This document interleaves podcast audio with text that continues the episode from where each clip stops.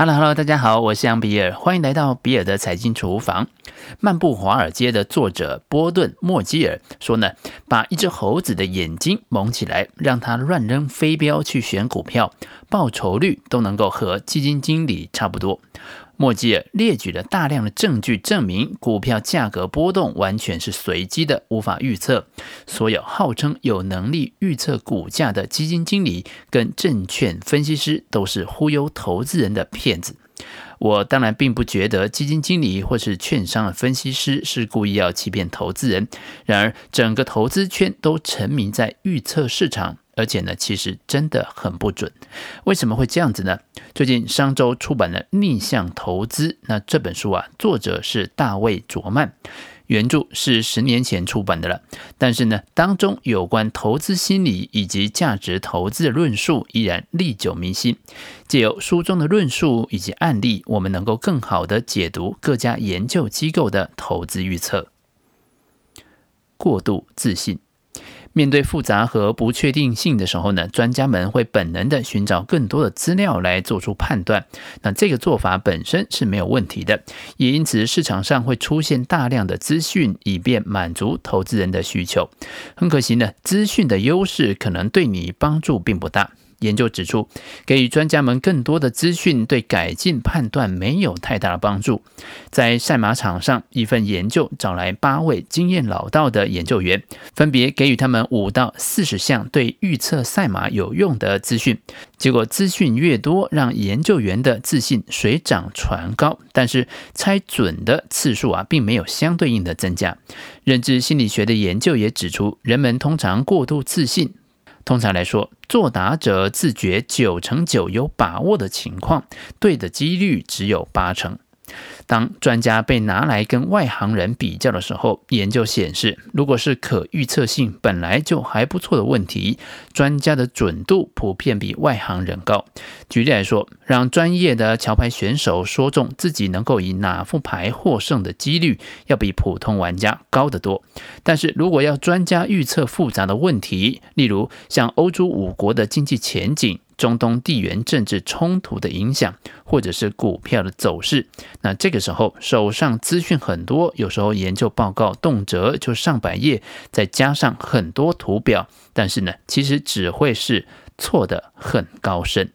因此呢，坐拥资讯啊，其实并不等于坐拥获利。有种情况则更常见了，例如分析师对财报的预测普遍乐观的时候，如果落空了，就会让市场出现很大的震荡。但是呢，其实很多时候落空只是因为一开始就戴着有色眼镜去看事情，而不是市场事件本身造成的。我们本来就会本能的尽可能多搜集资讯，但是一方面我们搜集资讯，一方面我们还还会主动剔除注意力以外的资讯。例如，当你买了台积电的股票之后啊，你会搜集到的资料大多是偏向利多的资料，而利空的资料会自然被你的注意力排除。投资人只会看自己想看的资讯，甚至投资人会看到不存在的模式，学者称之为错觉相关。简单来说啊，也就是把某些巧合想象成某种相关性，买下关联性的股票，事后上涨，然后呢，自己就脑补上涨的理由，期待下次再继续投资。但是其实做投资决策，切记根据关联性，市场上一切真真假假的关联性都会改变，一下子就消失得无影无踪。预测企业盈余。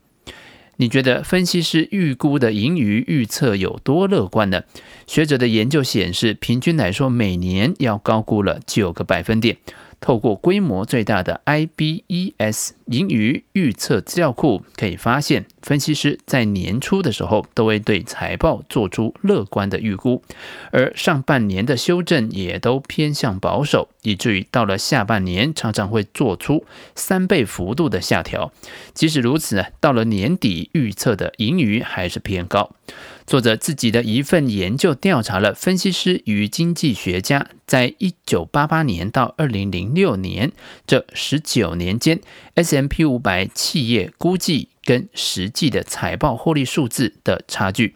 分析师啊，估计盈余的方式呢，是由下而上。也就是啊，先检视公司的基本面，对公司做出预测，再把 S&P 五百的权重放上去，得到一个整体的数字。而经济学家的预测呢，则是由上而下，先看经济的表现，得出一个概括，再决定个别企业如何分配这些利润。结果呢，非常的吓人。这十九年间，平均盈余成长率是十二个百分点，而分析师的估计是二十一个百分点，经济学家的估计是十八个百分点。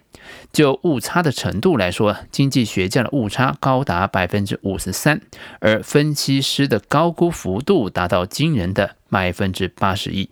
看起来，我们对分析师们的财报预测都要打个五折或六折才能够拿来用了。有这样子的盈余预估报告，那么主动基金的绩效落后大盘指数也就不足为奇了。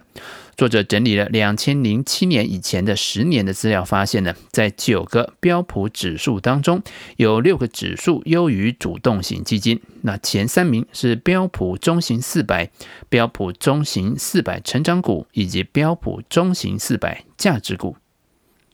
长期资料。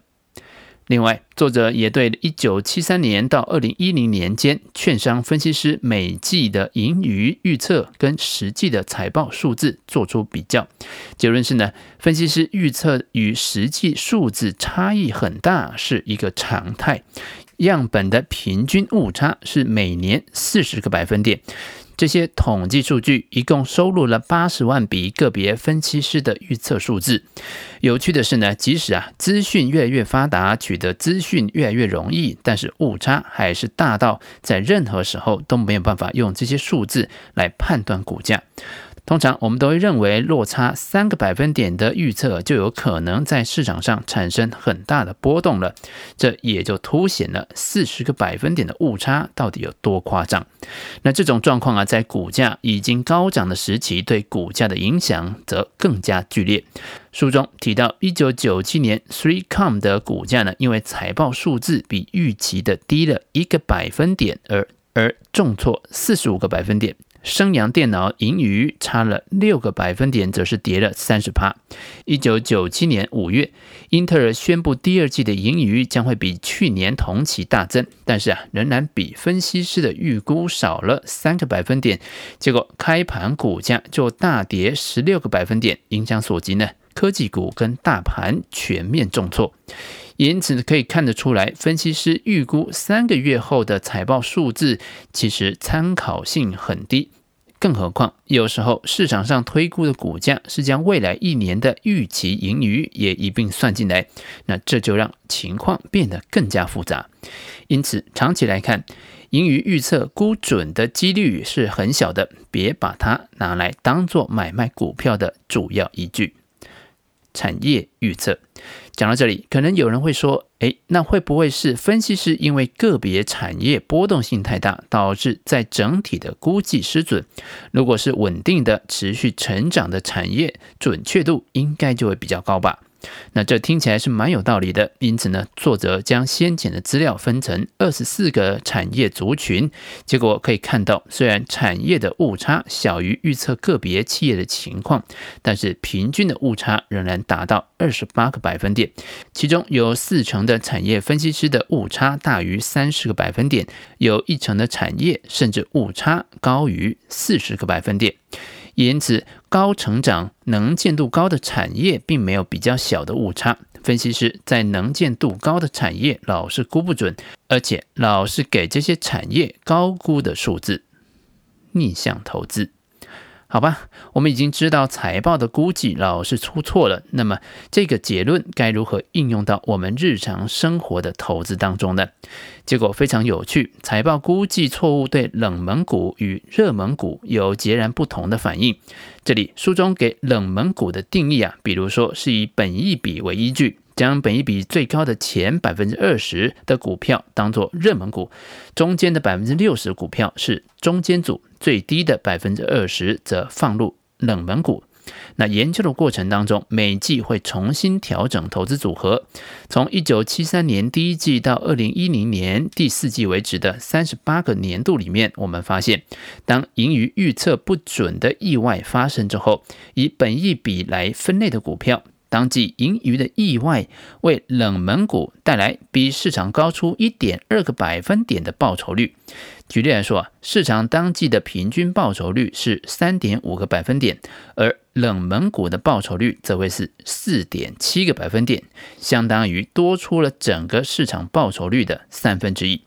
时间维度，如果我们切换成一整年，意外事件在全年为冷门股带来比市场高出三点八个百分点的报酬率，相对的热门股的影响就很大了。在一个季度里面，盈余的意外会让热门股比市场的报酬率低了零点九个百分点，而一整年来看呢，则会比市场报酬率少了三点二个百分点。一来一回呢，冷门股比热门股因为盈余的意外要多涨了将近七趴。在统计期间，一年期的报酬率也不过就十四个百分点，所以呢，它影响的幅度啊有将近百分之五十。除了本益比以外，作者也测试了股价现金流量比、股价净值比，也发现了相类似的情况。因此，《逆向投资》这本书啊，基于上面的研究，提出了四种逆向投资策略，分别是低本益比策略。低股价现金流量比策略、低股价净值比策略以及高值利率策略。其中，高值利率策略在许多时候可以让投资人不但跌得少，而且还能够领股利。但是，这种策略并非万灵丹。在二零零七年开始到二零一零年的熊市当中，许多高值利率股票被砍到见股，那还有什么股利？因此，作者还是比较建议使用前三种策略，尤其是低股价现金流量比和低股价净值比，可以带来明显优于市场的股利，而且呢，他们的股利还是热门股的三倍以上，以低。股价现金流量比和低股价净值比选股的表现，不仅轻松的超越热门股，也赢过市场。然而，有趣的是，这本书出版在二零一二年、二零一零年到二零一六年间。冷门股与热门股的表现相当。二零一七年开始呢，热门股也就是高本一比的成长股，明显的涨幅超过了冷门股，甚至超越大盘。那这个趋势呢，一路延伸到二零二零年。二零二一年情势呢，似乎有些许翻转。未来被低估的冷门股是否会重新拥有超额报酬，应该会是值得关注的焦点。以上就是比尔的财经厨房想要提供给你的，让我们一起轻松活好每一天。我们下次见，拜拜。